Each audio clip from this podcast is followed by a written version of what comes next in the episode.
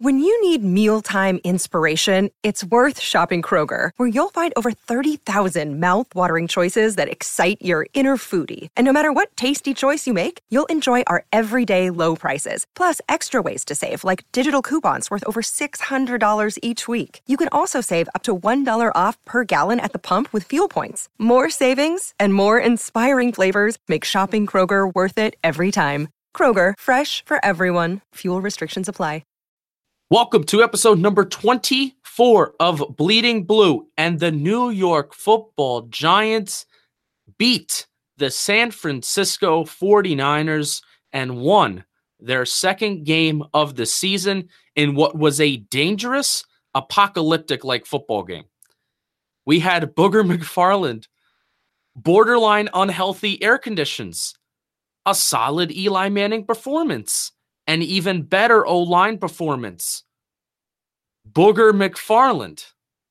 And today, we will finally have our ethics on tanking discussion. So, without further ado, let's bleed blue.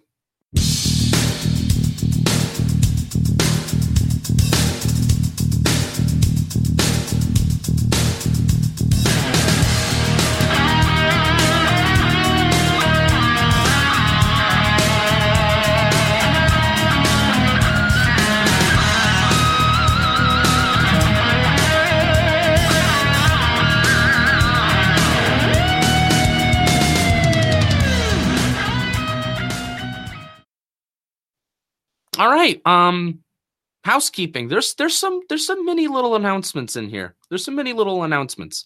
Follow me on Twitter at jpenick74. As always, jpenick74. Follow David on Twitter at David double underscore Powis. Correct? Yes, sir. Lovely. David double underscore Powis at jpenick74. Bleeding Blue is also in the process of making its own Twitter.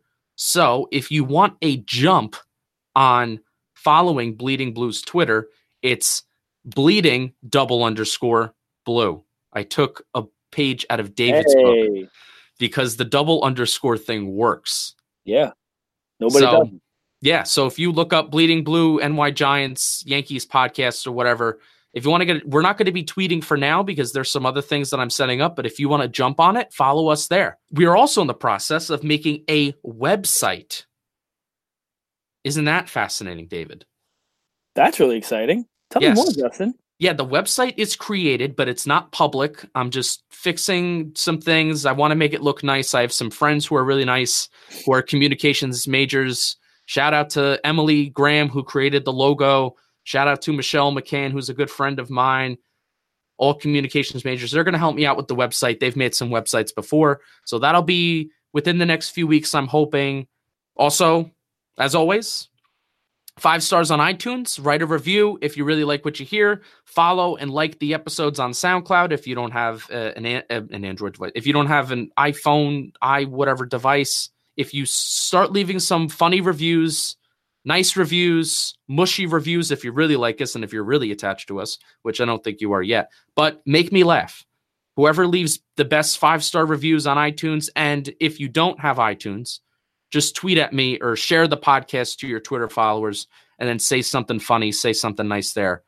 We will be having some sort of contest, probably probably spring, maybe even earlier than that. I may I may do a jersey thing and then the tickets may be the summer. So but do that. So, Justin, what you're saying is there's absolutely no reason to not listen to Bleeding Blue.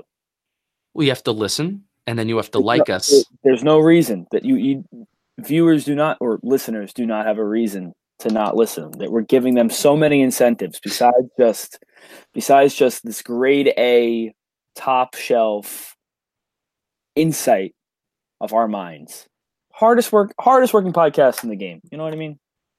Our beautiful minds. Beautiful minds. We have beautiful minds. So speaking of our beautiful minds, Yes. David, where is your beautiful mind heading into this space? How are you doing this week, today, right now? I'm uh, I'm pretty good.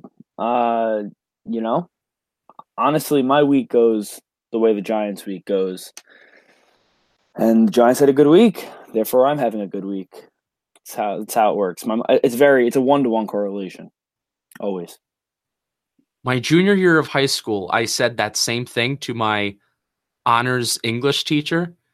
And I said that in front of the whole class too, because I think he might have just asked me a question. He was a pretty sassy human being too.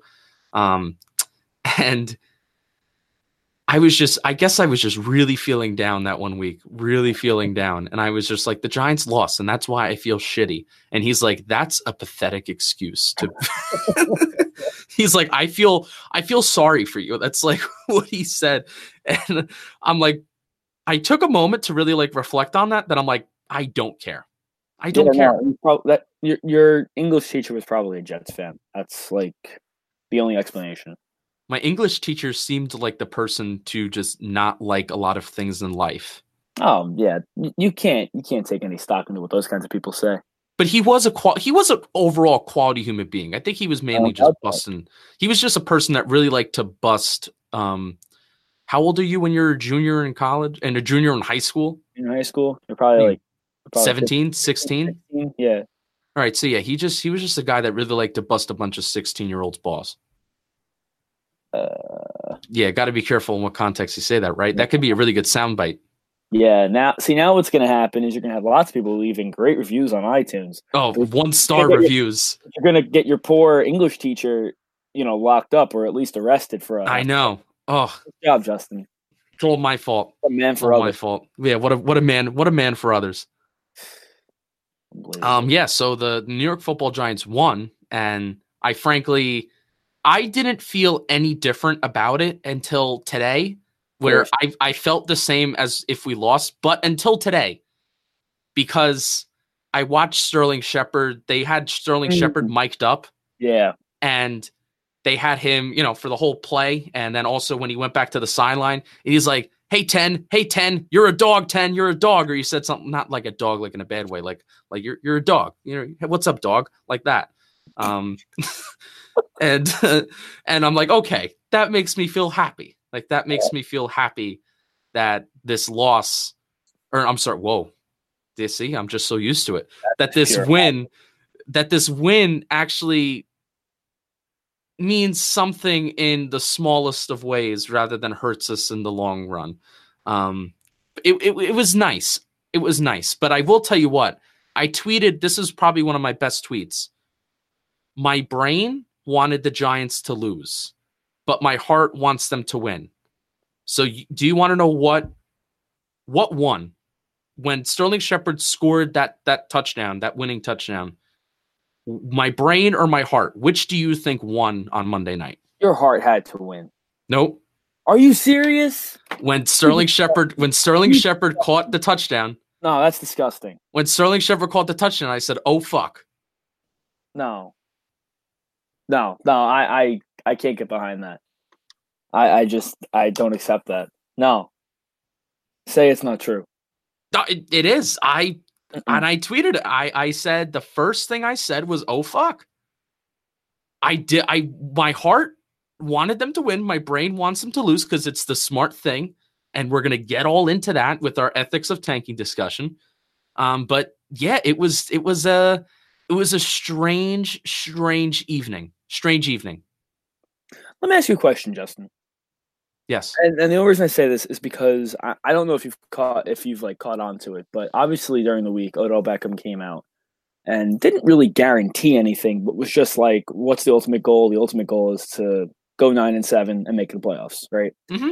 Now, obviously, this is a strictly hypothetical. I don't even think if they got to nine and seven, I still don't think they'd be in the playoffs, but that's a different story if they win out, right? It's incredible. They go nine and seven. They still miss the playoffs. How do you feel? If I mean, if they win out, you can't be mad. If they finish with the winning record as everybody was predicting they this season, they, they finish with a winning record, but nine and seven will also probably get them about the seventeenth, eighteenth, nineteenth pick in the draft. Right. 20th pick in the draft. So so you, someone who is claiming that their brain won over their heart uh, when Sterling Shepard caught the game winning touchdown. As somebody who you seem to be a bit more on the uh, maybe not necessarily tank, but losing's not the worst thing in the world at this point. You're kind of on that boat. Yeah. If Yeah. they if they manage to get to eight and eight, nine and seven, and they're in the middle of the draft now, but they showed a they showed really good fight and they played w- good football down the stretch. Are you like where is your where is your heart going to be? Like what do you what do you th- like? How are you going to feel? Obviously, Well, you don't know what happens. yeah. but Well, I'll well I'll tell you what. If they finish eight and eight and nine and seven, that's showing more than just good fight. I think it would be because Giants still have some good football teams to play. yeah, Gi-. Giants still have some really good football teams to play, and I really only think realistically there's one you can argue two more winnable games left on their schedule. The rest are the rest want- are are losses as of right now. Do you mind telling me um, what they are? The two winnable games that I feel the Giants have left um, is this Sunday against the Bucs. I think they can win that, and then against the Colts. Yeah, um, that's what I'm looking at.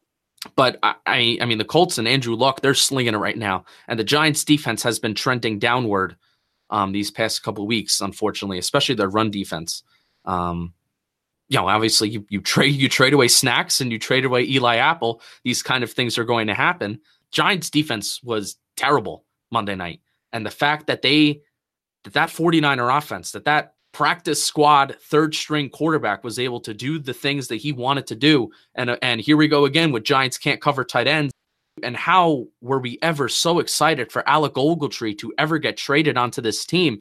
Guilty as charged. Everybody was guilty as charged. Yeah, You know, how we were able ever so excited for that to happen.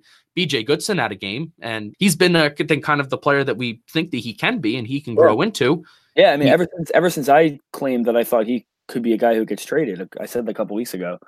He he's showing out. He's playing really good football. So I mean, I'm happy Yeah. to see that. Never, it's never a bad thing to have a, a, a good young linebacker start stepping up. And especially when he's had so many health problems, you know, that he's been healthy and that he's been out there. Um, you know, it's been a it's been a good sign. Lorenzo Carter has looked good. Yeah. Um, the pressure by the Giants defensive line is non-existent. It's not there. It was there the last play of the game where it needed to be, and that was quite a that was quite a call by James Bettcher to bring the pressure on a third string, and it makes sense to bring Yeah, the pressure on a practice squad rookie quarterback to seal the game. So Yeah. Yeah. Um. So I'm just curious because every episode has to take a turn about Eli Manning. right, Um. What does Sunday, if anything, tell you about Eli Manning? what Monday, David? What Monday yeah, told me about Eli? Right. right. what Monday told me about Eli Manning is nothing nothing different. Um, he played well. This game was one of the first times that he really had a perfect, perfect environment in terms of not having defenders and not having guys in his face. He was sacked once. He had to be hit no more than three times throughout the entire game. Um, and he played well. And we saw the last drive, Eli Manning found a way to get it done. Here's what I will say. The now this is this is not the Giants' fault. This is not Eli's fault. We've criticized the Giants not finding a ways to score points despite the NFL basically trying to give offenses points. What happened that last drive? Officiating was begging the Giants to win that game. Yeah. Begging the Giants. Both the calls that they, both the, I, I I imagine you're you're talking to the defensive holding on Saquon Barkley and then the pass interference against Odell. Yeah. I mean, both those calls were correct calls. They were accurate. They were they were good. They they should be called throughout. an- eh, You know, regardless of the game situation, those are both penalties. But I I, I see what you're saying. They certainly did get some aid from the officials. Now, the important thing is countless times in the past two years we've seen the Giants get those calls and still get a field goal. I think what's important is they, they got the ball all the way there. They they got the ball down the field, hit Saquon, and then right after that hit Shepard for touchdown. Don't make it, you know, no questions asked. Don't get to fourth down, don't get to third down, just get it done. Um and I think you saw the same thing. And this is something I really liked seeing was the first interception by BJ Goodson. Um you know, early in the game, gave them the ball at about the 15. How many times have we seen that turned into three points and it's a 3 3 ball? It's a, you know, uh, a, a 3 3 ball game. So I think what's really nice is they were able to capitalize when they got the good field position. Obviously, the second interception they, they did nothing with, um, but they were able to take advantage more often than not of good field position, of you know generous calls, of, you know calls just going their way. They made the play. They made the plays when they had to. So uh, that was something that I like. I enjoyed seeing, and it gave me a little bit of hope. Maybe hope. I don't know what I'm hoping for at this point, but I mean, it's tough to really. It's tough to really have take anything away from this game besides maybe feeling good for one week because of who it was against. You know, like the fact that you had the help from the officials, but then you can still look to multiple points throughout the game. And again, you know, kind of going back to Eli, you had a lame duck of a throw. And if there's any question of is Eli Manning's arm the same as it was a couple years ago, that question was answered on that throw. Beckham had those guys oh, beat yeah. on the streak, beat on the streak, and Eli gave the ball a, a, a pop fly fly ball kind of kind of throw when he should have given it more of a line drive kind of throw. And oh my God, was that a lame duck? Oh my God, he I don't know if I've ever seen Eli miss somebody running that deep down the field as much as it did. It almost ended up in a pass interference call because of how underthrown the ball was. Terrible throw. You also had on the last drive of the game, Saquon Barkley was running on a wheel route.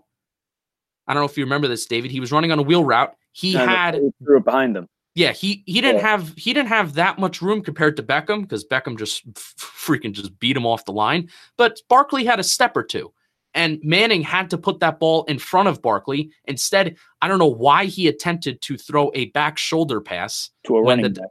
To a well, I mean Barkley can do it. Barkley uh, can make yeah, the catch. There's a difference between throwing that to a running back and throwing that to a receiver. Remember, remember the remember the game against the Texans where he basically had the one of the clinchers where he caught yeah. that ball over yeah, the defender. Yeah. He could make those catches, but my overall point is, is that why is Eli Manning trying to attempt?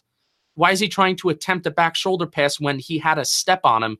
And when you throw a back shoulder play, you're ending the play right there. Barkley could have ran the ball and he could have gotten, you know, YAC. He could have gotten yards after the catch. And then also, third and goal on the whatever, you know, we were inside the five five five yard line. And Eli kill, kill, kill, kill, kill, kill. He kills a play where Beckham is wide open in the slot. I'm inferring and I'm guessing that he killed a pass play to go to a run play to Saquon that went nowhere and it well, resulted in three points. You know, How can you know these are one, multiple, multiple times where you can point to Eli what could have been Monday, you know, Monday morning quarterback if the Giants lost. You could have pointed to that and said that's why the Giants lost the game. You know that last one that you brought up, the the kill, the killing the play inside the five. I've seen so many people going crazy about that, and it really, really annoys me because all of us are sitting at home, and we have no idea what the play call on the defense or the offensive side of the ball is. And sure, nobody was lined directly up on Odell Beckham, but I don't know if like people don't realize this, but oftentimes defenses don't line the primary defender up right on the receivers. Like they could play they could be playing a combination of man and zone. So sure you had two corners on the two outside receivers and Odell is inside and you know I, am trying to picture it in my head. I'm not looking at it right now, but I remember there's so you've got the defensive lineman down and there's a linebacker kind of creeping up on the line. Right. Well, we know, maybe Eli thought he saw, you know, he knew what he knew what he was seeing, and he knew this coverage is actually this linebacker is dropping off in the coverage. So you kill into a running play, and that run, if I remember correctly, I think that run went nowhere.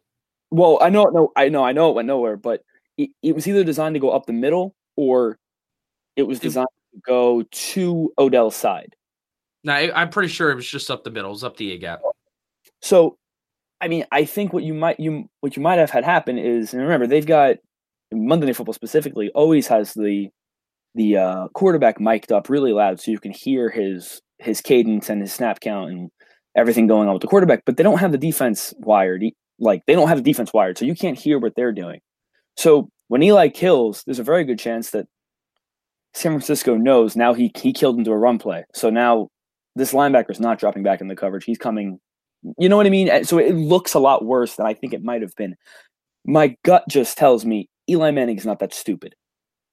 It's not quite as simple as that because I mean that's the kind of thing where it's like, are we just going to throw out the fact that he's a 15 year vet? I don't think that that one's quite as easy as people want to make it sound. It's not really like Madden. It doesn't work like that. Um, the underthrown ball on the, on the deep ball to Odell, it's awful. It's like the worst. Throw, it's one of the worst throws I've seen. Probably his worst throw of the year, honestly. Uh, and he's he's had a couple clunkers. Yeah, it's just a poor throw by an old quarterback who, if anybody thought that Eli Manning's arm was actually the same as like five years ago, that was just stupid. But sadly, there are people out there who believe that. Regardless, regardless, we're you know once again in a, in a you know in, in a game where Eli had his 36 game winning drive. You know we're kind of bashing him, but at the end of the day, guy did what he had to did to win the game. Guy did what he had to did to f- put the team in a position to win the game. But again, you know, it, it's just you got to take it with a grain of salt. You know, just thinking of the circumstances and thinking of why, why, how it, how it came about. Because it's why do you have to take it with a grain of salt? you have to because it's it, where are the 49ers as a team? They're two and eight now. It happens.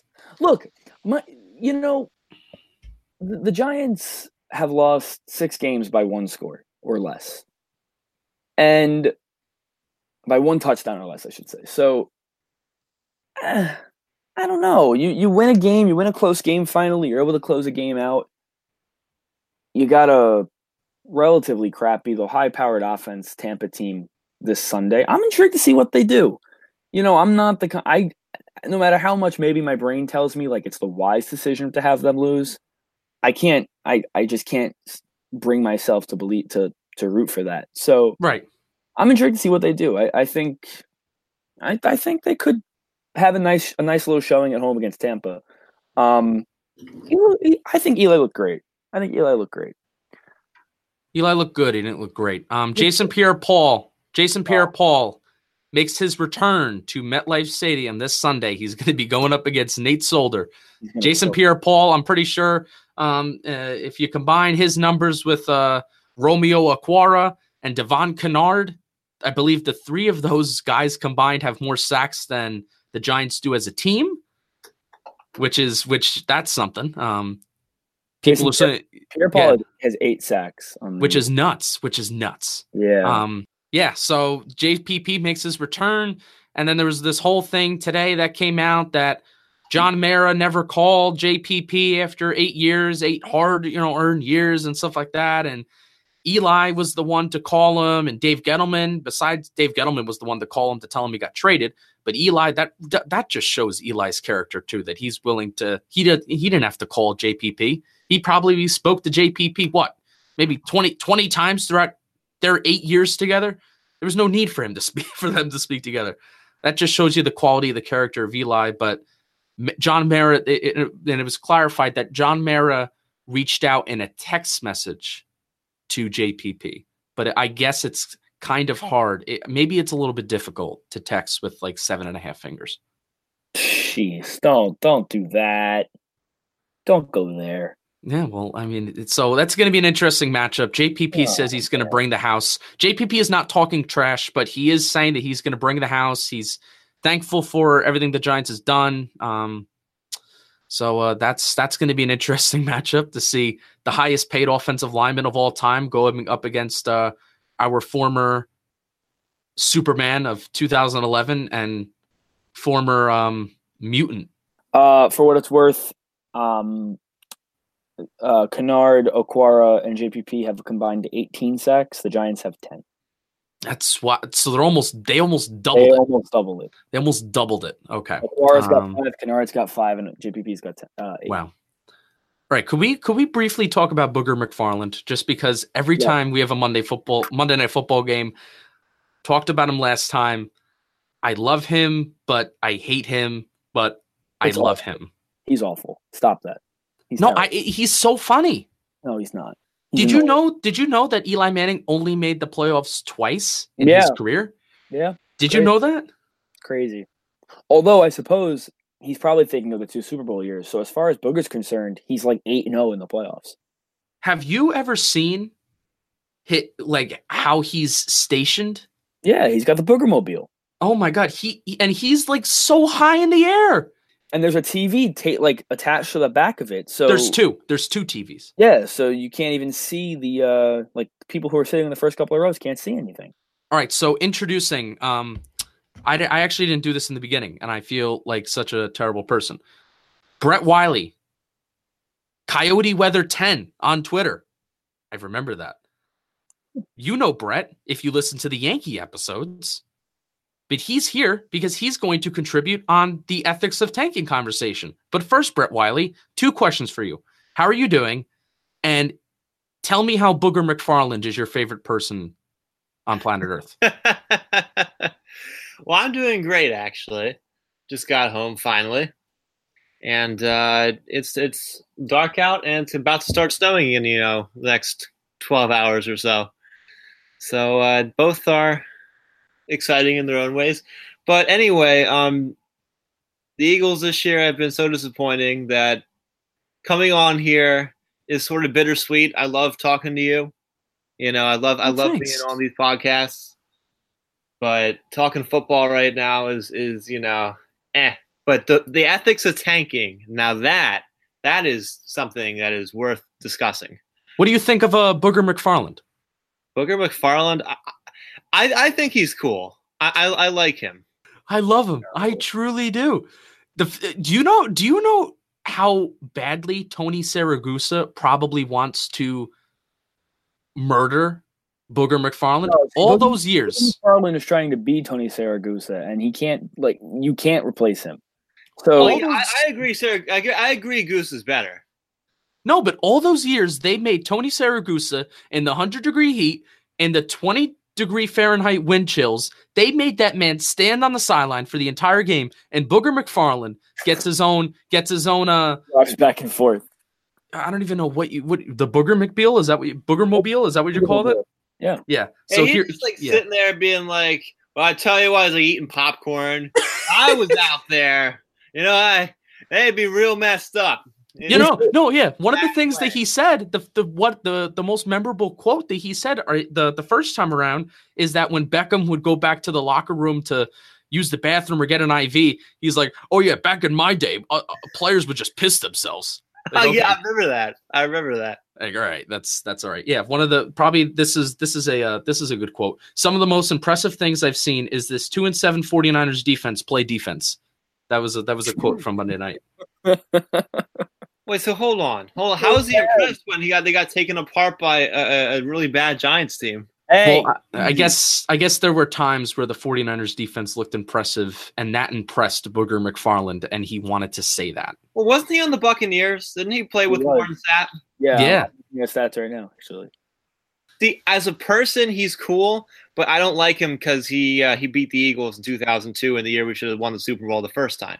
All right, enough. Enough, enough, enough. Anyway, Enough. All right. Um so uh the ethics of tanking, it's finally here because Brett, I said earlier in the podcast that my heart wanted us to win, my brain wanted us to lose. When the Giants scored the game-winning touchdown, my brain won on Monday night because I said, "Oh fuck." I didn't yeah, I didn't get excited. I said, "Oh fuck." Like Mm. like bad. Um so I've also made the decision that it's okay to start cursing on this podcast. Um okay, executive decision. because John Boy did it. He's a god of some sort.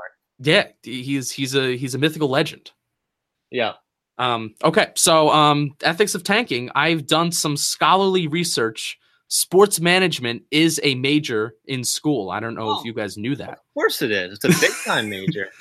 Sports manage. I so I read some scholarly articles. I went on Google Scholar. I googled tanking. I googled the ethics of tanking, and I got some interesting things. But actually, not a lot of research has been done on this. So really? yes, See, the, the way I approach things, I do zero research and I just start spitting out things. That- that- which that- is that's why how I approach it. which is why you're here. and I didn't tell anybody to look at the document of notes. Why? Why? Thank you. I mean, That, that that's that, that's just my style. All right. So, um, first question.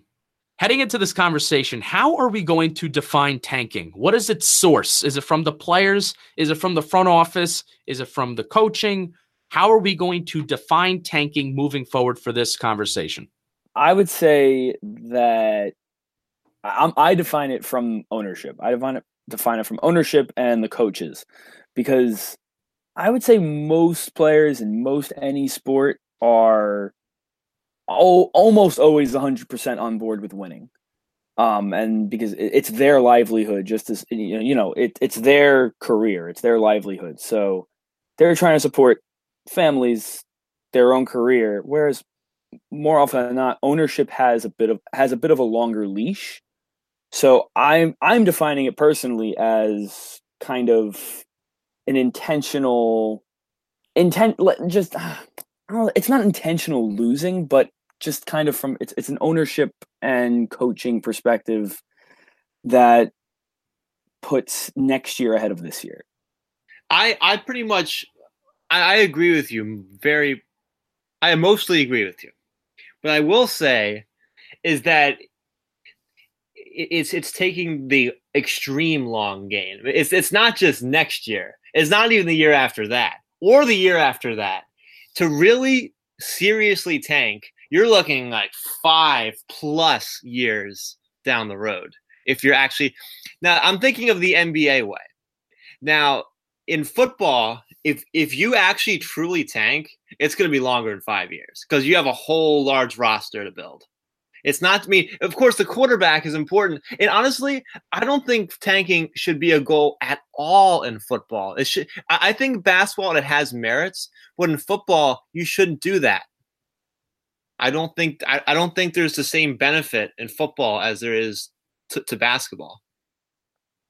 The Washington Post had a very, very good article on tanking where where sports management scholarly research lacks, the Washington Post really brought the really brought their ball game here. So Washington Post defined it as involving the practice known as tanking. It's loosely defined as the systematic writing off of entire seasons by franchises hoping to rebuild for future success through the draft. Yeah. And then the 2017 Sports Marketing Association conference, they simply defined it as putting forth effort to lose. So that that was so that kind of combines, I think, both of kind of your your definitions. Yeah. Because you're trying to lose. There's no doubt about it. You don't you don't put that many poor borderline, not even NBA players or NFL players on the roster with the goal of winning. You just don't. You know you're going to lose a lot of games. Now I want to bring up the Jets last year. Because you can definitely argue that the, and this was a big conversation. If you're a listener of the Michael Kay show, they had a lot of discussion on this. And the Jets last year are a clear example of a team that is arguably, debatedly, who was actually trying to tank. The fact that they barely spent any money in the cap last year, they, you know, they would spend money on veterans and reload, reload, reload instead of rebuilding.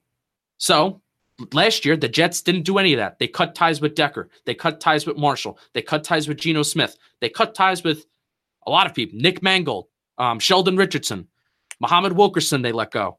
All of these, you know, guys that are pretty talented, somewhat pretty talented guys, and that can help the football team. They let go. But they were giving younger guys the opportunity to play and go out there and go for it. They even gave Josh McCown another opportunity, which you needed some kind of quarterback they competed for a good portion of the year. I, I think they only won five games. They competed for a good portion of the year. They, they competed a lot of football games. So I want to look at the Jets, kind of obviously looking at it now after last season. The Jets were not tanking. They went out there, they competed in a lot of football games. But before the season, if you remember back to that Jets roster, the fact that they didn't re- that they barely retained any of their big players from 2 years ago. Do you think in that way that the Jets were tanking? No, I don't think so. I think we need. The, I think there's like a, a, a, you need to distinguish the difference between tanking and rebuilding because I hmm. do think they're different things. Um, Justin, we I know we've talked a lot about um on here especially uh, two weeks ago when the Giants traded Eli Apple and Damon Harrison, and we all thought that at least one more guy was probably on the move, whether it was Jenkins or uh, Olivier Vernon. There's something to be said for still attempting to win football games, not necessarily not necessarily looking like only towards the draft, but also kind of gutting your roster and saying we need to restart here. We got some bad contracts. We've got some guys that we don't want to pay. You know, whatever reason it is, a guy like you, you know, you bring up the Jets, Nick Mangold was old, had was hurt, was starting to get hurt consistently. Um, Muhammad Wilkerson was inconsistent at best, and they probably knew was going to require a bit of a payday. Eric Decker, another one, never really panned out in New York from Denver. So I don't think they tanked. I think they more look they more analyzed their roster and said, we need to we need to try something new. I don't consider that tanking. Yeah, I don't I don't consider it tanking either, to be honest. I mean, I, I think they were still trying to compete at a certain level, just not a very high one. They were trying to look at younger players that they thought perhaps could develop into better players. And, and I agree, they didn't want to pay some of these veterans because they knew they weren't going to compete for a Super Bowl that season. So if you know that, it's better off to look at your younger players with the idea that you do need a franchise quarterback. You need you need that franchise quarterback to win a Super Bowl. There's no doubt about it. Besides a, a very maybe a couple exceptions, you do need that guy. So, you know, maybe taking a step back to draft that guy in Darnold, I think is perfectly acceptable. Now, when other teams take losing to an extreme, I personally think that's pretty unacceptable. And I guess we'll get further into that I frankly think now again a lot, you know, Brett, I think your perspective and also David, your perspective came from tanking is a front office managerial source. Like where is its source? And it comes from that.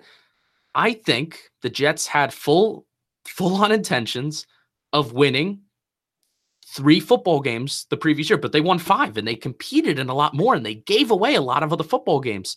But their overall intention and again, if you look back to the Washington Post definition, where they're writing off entire seasons, you're writing off an entire season.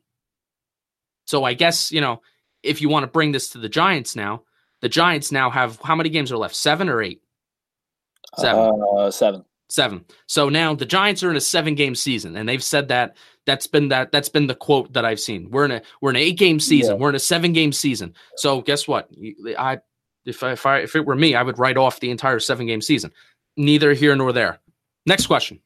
Now I'm a big now you if you listen to the Yankee podcast, you know that I've said this multiple times that Aaron Boone's lackadaisical approach would be a slap in the face to fans who pay good money to go and watch those Yankee games. If they're just going to punt baseball games in exchange for resting of players, because it's a 162 game season. I would like to know before I spend money and I and I spend my entire day at the ballpark. So, is this mentality of you know ba- writing off entire seasons is that a slap in the face to the fans who pay good money? Yes, that that's the biggest problem I have with tanking.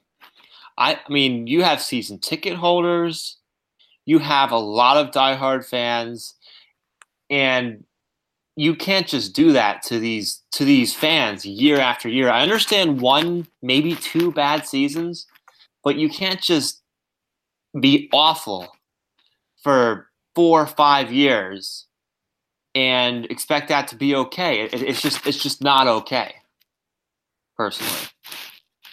And right. you know who I'm getting at here. What I'm, what yeah. I'm, but what I'm saying is what the Sixers did was not okay in in my opinion, what the Sixers did was was not okay. And, and honestly, I think tanking is a truly tanking is a very risky business. People keep saying, "Oh, it's so simple. You just lose a bunch of games." And in the NBA, especially, it's a, it's a, it's a it's a league of superstars, and so you lose a bunch of games. And ideally, you get the first overall pick, and you draft or the second or or whatever, definitely a top three pick, and you draft a star player. But as we've seen, it's not that simple.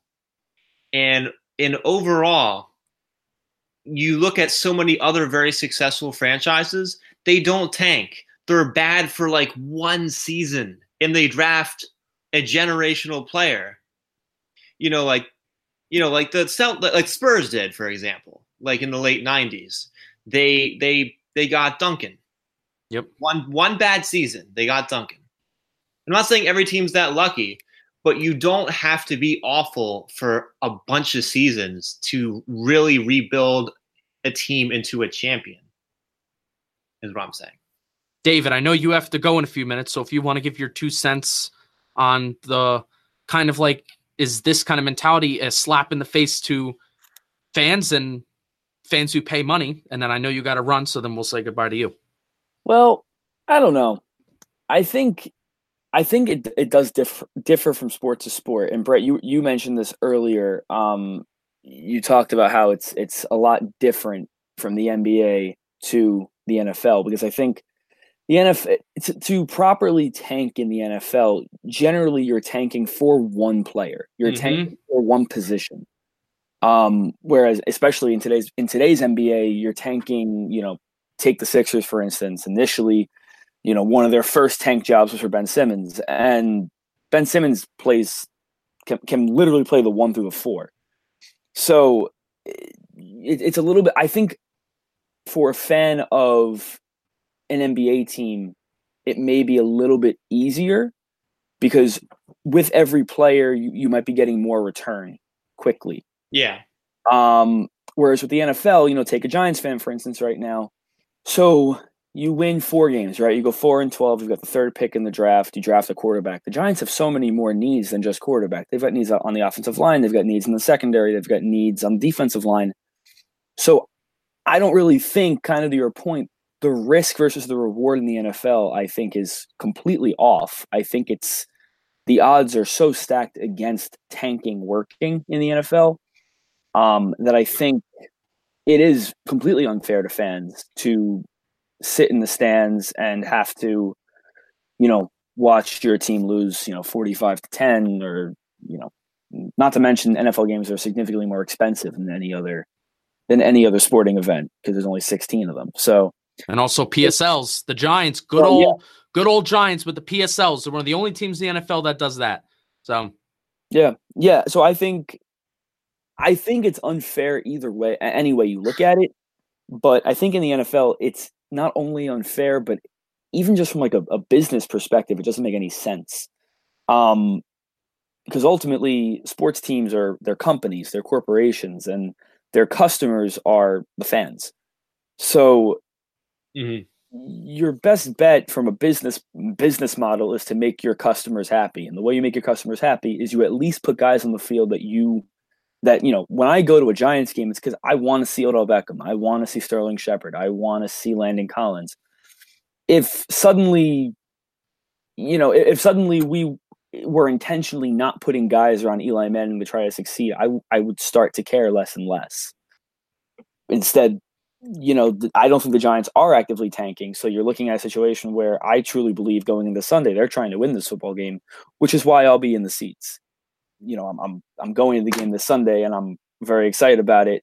And I'm gonna buy food. I'm gonna buy drinks, and that's ultimately what they want. So yeah, in the NFL, it doesn't make any sense, and I think it's a slap in the face to fans. I think there's a huge problem with what you just said. Really?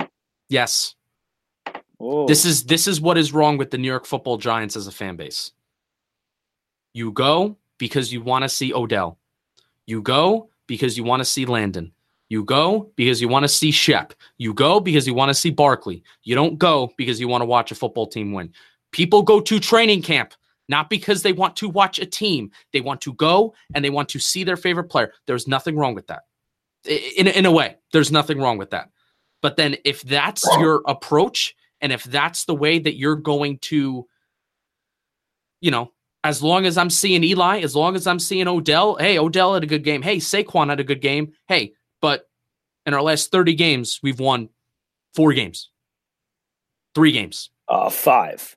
Five. Just, just all right. All right. No, all right. Get your facts straight. Come on now, Justin. Five, okay. Okay. Yeah.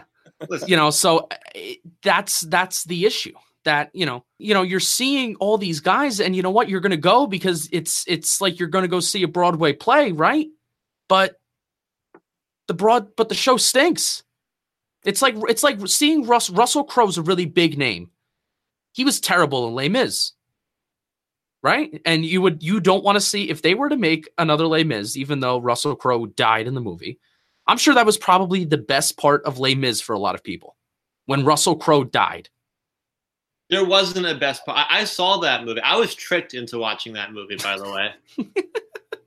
Nobody ever told me it was going to be a musical. And only and only they they only sing. I never knew that. Yeah.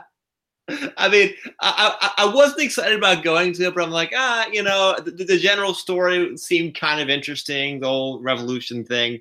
So I'm like, all right, that's, that sounds cool. But then they just wouldn't stop singing. And I was, I was losing my mind in there. Now, Dustin, I, I understand what you're saying, and what I'm saying is, I want to see Saquon on the field. I want to see Odell. I want to see Shep. I want to see Collins, because I truly believe they give the team the best chance to win. Now, But I they- do, but they don't. I do understand. Now that that's that's a disagreement, but I I believe they do. Now, I do understand there are a lot. There are a ton of people who go, and when you see it the most is when the teams are bad.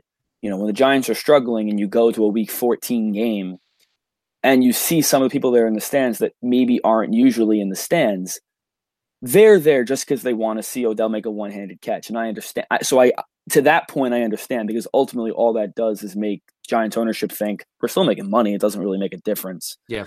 I personally believe if, if I went to the Giants game this Sunday and all of a sudden we started giving I'm trying to think of a good example. We started giving Corey Coleman uh, more snaps than Sterling Shepard and uh, Evan Engram for some reason wasn't getting on the field, and we played Curtis Riley and uh, whatever other safety instead of Landon Collins because we want to see what we have and we want to see what the young guys can do.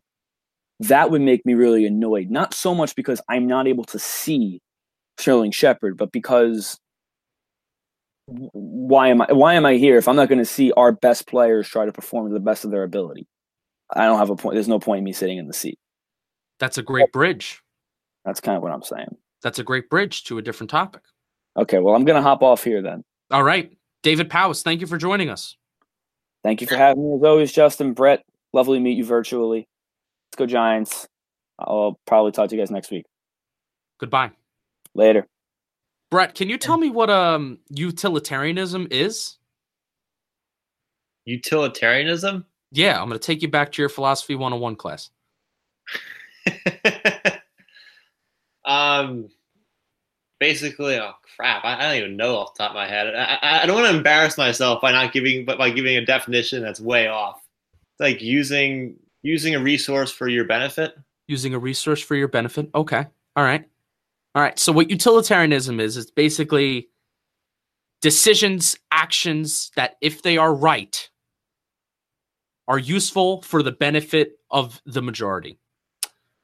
If an Yeah. action is right, if it if an Yeah. action that promotes happiness, Yeah, that's right. the greatest happiness, the greatest number, the greatest amount of happiness, Mhm. that should be the guiding principle of conduct. So basically, what the, in, in simpler terms, yeah, the outcomes of an event, an action, it's greater than, it's more valuable than the process as to how you got there. Yeah, The ends ultimately justify the means. yeah. That that that's what I was thinking of. Yeah. So, in that kind of mindset, and David brought up a great point where what really makes tanking in football different than baseball and basketball, especially you see it in baseball now. Mm-hmm. And in football, if you do, in, in my opinion, the Giants, all they need to do is they need to do it this year. They And need if- to a tank this year. They need that's that's what I think they need to do because they need to get their quarterback. And okay, so and you believe Herbert is that guy? I have no other choice but to think that right now. Yes, you do actually. You have a choice. Don't, There's some there's a good guy out of West Virginia.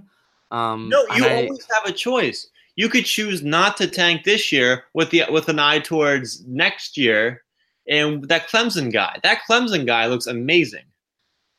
He looks way better than Herbert. It's way it's way too early. I it, I think, frankly, to talk about who's going to come out or who's not going to come out, or you know, because really, at this time last year or at this time two years ago, whenever Paxton Lynch came out, Paxton yeah. Lynch was was at one point on a pace to be the number one pick of the draft, and that was around this time of the year.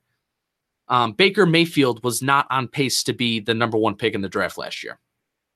Frankly, Baker Mayfield wasn't really on pace to be the number one pick of the draft two nights before the draft because everybody thought that he may go in the middle of the first round. But regardless, you know, that's looking like it's kind of panning out. It's mm-hmm. it's a it's a little it's a little too early. Um yeah.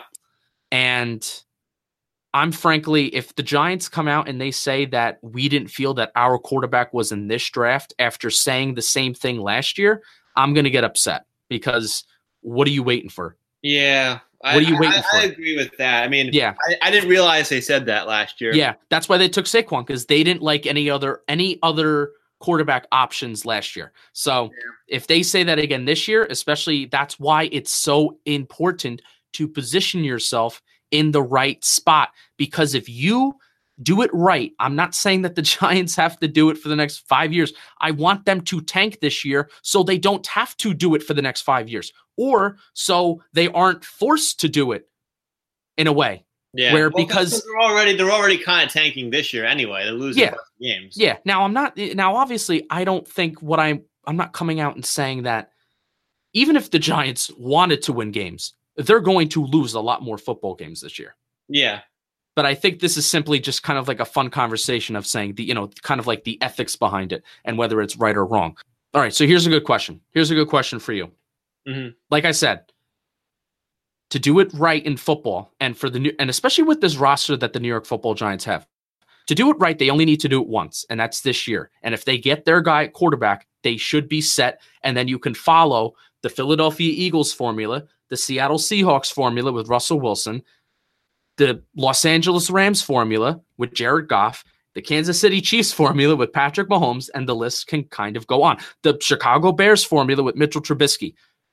Draft your young quarterback, spend a shit ton of money elsewhere. Go insane. Build yeah. from the draft with the good core of guys, but then you have the money since the quarterback money is not on the books. Have the money and spend it elsewhere. Trade, get whoever you want. Okay. Because that's why. That's that's that's my plan in my brain. I look at those teams and I look at what they did. The Colts with Andrew Luck, except they just don't know how to build a team properly. Um, yeah. Well, aren't you worried about that with the with the uh, Giants? Absolutely, it's a chance that you have to take. But to see how successful those teams and those quarterbacks are that I just listed to you, whoever thought that Mitchell Trubisky would be the guy that he is now. But if you put a good football team around him and you yeah. spend elsewhere, hey, hey, you know, it's it's worked. Where did the Chicago Bears come from? Where did the Los Angeles Rams come from last year? But but but you know what you really need though? The the Rams, you know what the Rams have? An A plus plus quality offensive line. Absolutely. They have the best offensive line in football right now. There is it's no accident that Jared Goff looks great, that Todd Gurley looks great, and that all the weapons that they have on the outside, Tavon Tavon Austin, I guess. Um, I don't know. Brandin Cooks. I don't know. Tavon Austin isn't even on the team anymore, but it's Brandin Cooks and it's Cooper Brandon Kupp. See, to me, they're the same guy. I'm sorry. Yeah. No, it, it really, it really doesn't matter who they put in there. Yeah, exactly. Doesn't matter who they put in there. Um, Brandon so, Cooks, there was somebody else. There was somebody, another really quick receiver. Coop, Cooper Kupp, he just tore his ACL, unfortunately. And then I honestly can't even tell. I can't even tell you who the tight end is. That's, I mean, they're just they're that good. Like just like Tavon Austin. I, I, I, forget. I forget the guy's name. That's that's the point. You don't you don't need you don't need Saquon. You don't need Beckham. And I'm not saying that I don't want them. I'm just saying that to be successful in today's NFL you need a good system, which I really do think the Giants have, but then you also need players that can execute that system. And you need a quarter, I'm sorry, you need a quarterback that can move. And I'm not saying you need Mike Vick. I'm saying you need a quarterback that can just move his freaking legs. So, yeah. And we've David David and I have talked about this with the Giants episode. We've circled round and round. So this is the question that I kind of want to ask, and then we're going to wrap up in a few. Okay. Why do you play the game? And I'm gonna we'll stick with football here. Why do you play the game of football? Do you Hello? play the you play to win to win the game? Yes, and really, that, really, that's you know, do you actually play to win the game, or do you play to go after a Super Bowl and a championship? Do you get the difference between the two of kind of like what I'm asking? Uh, no, it's a good question. It's a good question. Well, you, you you do both, obviously. Well, it depends who you are. If you're a player, you play to win the game. Absolutely. If you're the GM, if you're the ownership, you play to win the Super Bowl. So you're not you don't you're not playing to win next week or the week after per se. You're you're you're playing to win the personnel game. So you so you so you're looking at two three years down the road when you or, or you're looking at this draft to see if you got a quarterback coming up, and then you're looking at two to three years down the road, you know, when you can put together a full team around him, or or or whenever you have the opportunity to put to put a, put together an offensive line, enough weapons to win a Super Bowl. Right, right, right. So basically, it's kind of like a, a micro thinking versus macro thinking. You know, micro, small picture, macro, big picture. And as fans, I mean, obvi- I, I'm kind of just like thinking about it as a fan here because obviously, you know, players, you know, they're playing to earn their paycheck and they're playing to earn a bigger paycheck. Mhm. And the way you have to do that is by results. Yeah. As a GM, you're playing to keep your job and you're playing to win championships. That's that's why you're doing it. But again, but you know, as as fans, you know, what what are we what are we rooting for? Are we rooting for again?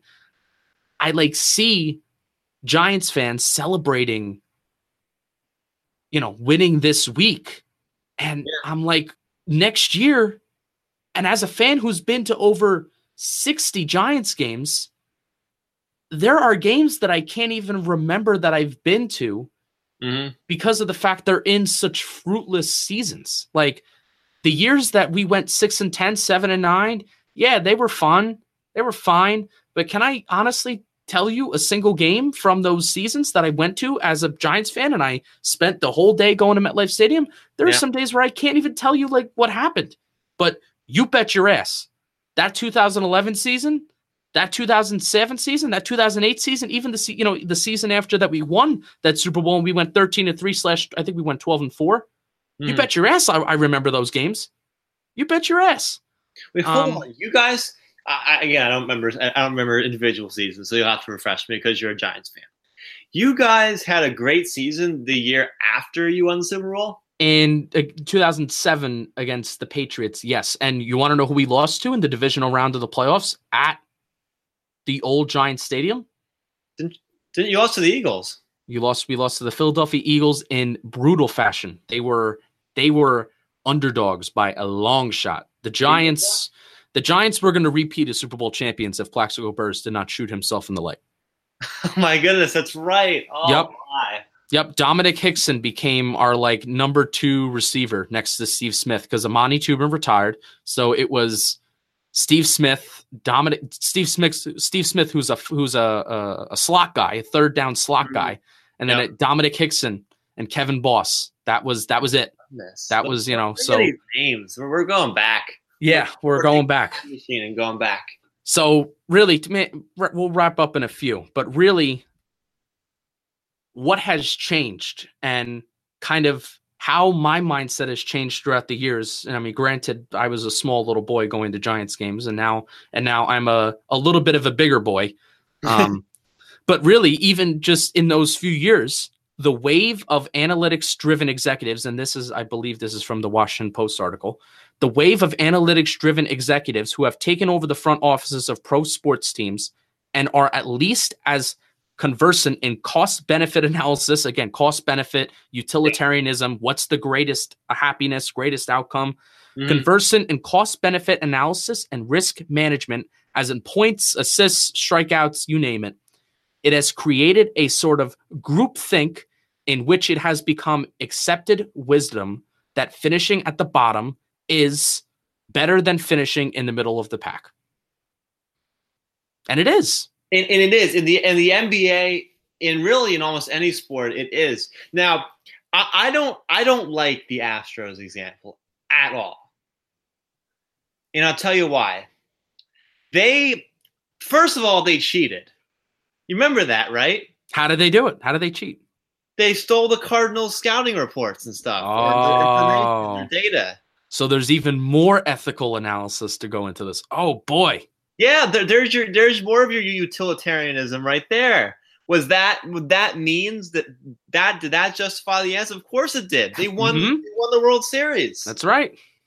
So of course it. I mean, tell tell me if the Yankees could cheat tomorrow and just I don't know who who has who has the smartest people right now. I don't know, cheat off the Red Sox or Or the white no, the White Sox. The White Sox have the best farm have one of the best farm systems. And they've been tanking. That's Yeah. why. But, but the thing is, I thought personally, the White Sox were one of the teams I was watching going into last season because of all their good young talent. Sometimes it just doesn't pan out. We'll see if it does with the White Right. Sox. We'll see. But sometimes it just doesn't. And it is, to me, it is more likely to strike out like that. Sorry about that. Uh, it's more likely to strike out like that than hit on almost literally the only pick the Astros missed was Mark Appel. That was the only pick they missed of all those high first round picks. They nailed the rest of them. And there's a lesson in there, right? Don't pick a pitcher high. Don't Mm. do that. Pick Yeah. position players highly. Yeah, don't pick running backs with the second pick of the draft, Dave Gettleman. Yeah, well, I, did- I think there there are some similarities in there. I mean, I, obviously, I love I love Saquon Barkley. He's one of my top. To me, it's Barkley and Wentz. Those are my two favorite football players right now. Penn State guy. Yeah, because I'm a big Penn State fan. Yeah. and Barkley is, is is the is the biggest class act you'll ever come across, He is. and he's also the most talented player you'll come across too. it's amazing the combination. You don't see it. All right. So uh, I'm sure this is going to be There's an so ongoing conversation. I- I- we, we need a part two. We need a part. Yeah, we're gonna we're gonna need a part two, and this this we may, I don't know, I may even we may even release a part two this week. Yeah, but we we we may do a part two because this is a it's a really important conversation. And again, like I'm not set. It's so tough because as a fan, I've never been in this position before, and I'm not speaking on like what I want the players to do or what I want managing to do, but it's kind of like how should I feel as a fan? Like what should I want as a fan? I'm not saying that I want I want Dave Gettleman to do this or I want the players to do that. You know, you heard Brett ask me what I think about, you know, getting the quarterback and I said I don't know. It's just too it's too early. So how do I how do we feel as a fan? And that's what I really like want this podcast to be. It's like how should we feel and react as fans who are and I like to say that and I like to think that I'm an informed fan. I'm a progressive forward thinking fan rather than kind of just like complaining and freaking out. I do freak out, but freaking out over uh over some little things that maybe don't matter or aren't informed. So, um Brett, do you have any um any kind of final thoughts for this episode that will be continued to be continued? Yeah. Well, what I'll say is, it, honestly, I, I love the fact that you brought up utilitarianism. That, that that's that's a that's a to me that's the that's the center of all this. Mm-hmm. I think that's the reason why you why you why you brought it up. And Herbert, do, do you do you believe that he's your guy? And and if you believe he's the guy, you do whatever it takes to get him, because franchise quarterbacks win Super Bowls. That's right. So I don't count losing, you know, being bad for one season. Fine, even if you're doing it quote on purpose. I I don't know what that means. I mean, Right. Are, are the players not playing hard? I, I don't think so. What whatever. But okay, let's say you're bad for a season and you draft Herbert. That's not tanking. That's just doing what makes sense. In the end, I mean, Right. you know, and, you might say, well, tanking for multiple seasons in certain sports like basketball, that makes sense. And eh, I, I, I, I, I don't think so. I just don't think so. I, I think a team should have a vision in their mind of the kind of players they want to have on their team. And if you have that, you don't need to be terrible. You look for them in the draft and you build that kind of team. The Warriors, they drafted Curry, not I mean what, the top maybe top 10 at the end of the top 10-ish, eighth or something. They weren't good, but they weren't like tanking. They were just Mhm. not a good team. Yeah. You know, but they but they wanted to build a three-point shooting team and they have and they've and and and they've been a great team. Analytics driven. Yeah. And that's the problem. You brought up you have to have an idea of what you want your roster to be and also identity. Like kind of Yeah. I think this is kind of like an old I think this is kind of like an old school value, but this is one that I actually do appreciate because if you look at that 2007 Giants team or the 2011 Giants team or even the Eagles last year, every great team has an identity. They have a rallying call Mhm. All in 2011 everybody's all in. The eagles last year they were the underdogs. They embrace that. They have an identity. 2007 quarterback eating pass rush machine. That was their identity.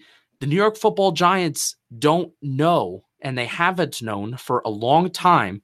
They haven't known what their identity is. So again kind of like combining new school mentality of kind of you know what what do we do uh, you know how do we react as fans but then also wanting the team to come up with an identity. And you know are we are we going to be a team that tries to live in the past and with an aging quarterback? And are we going to say that running back as a position is has more value to it than it actually does because Dave Gettleman's trying to preach these old school values that are outdated are we going to be an analytics driven team that's going to just sign position players and draft position players, but then ignore the offensive line, which is fine if you want to do that, but then you need a quarterback that moves. We don't have a quarterback that moves. So, again, all of these conflicting things, and it's resulted in a terrible football team and a terrible stretch of 30 games that has only resulted in five wins. Yeah. Which I now know is which I now know is five. Russell Wilson has has dealt with not having an offensive line for basically his whole career. Right. And he's been great at doing that. And I, I, I think he's a very special player. It's not like you're going to go out there and draft next Russell Wilson. If- Right. If you draft a Herbert or who, whoever is at the top of the draft, you're not going to do that necessarily. So this is going to be an ongoing conversation. Like we said, I thought this was this was good. I thought this was pretty good. I think even once now that we have our building blocks, I think our next conversation, maybe this week, is going to be even better. This has run a little bit long. We apologize. And I don't Um, see where the Giants are getting their getting their identity. And that, that's my last point. I, Yeah. I don't see the Giants' identity coming together yet.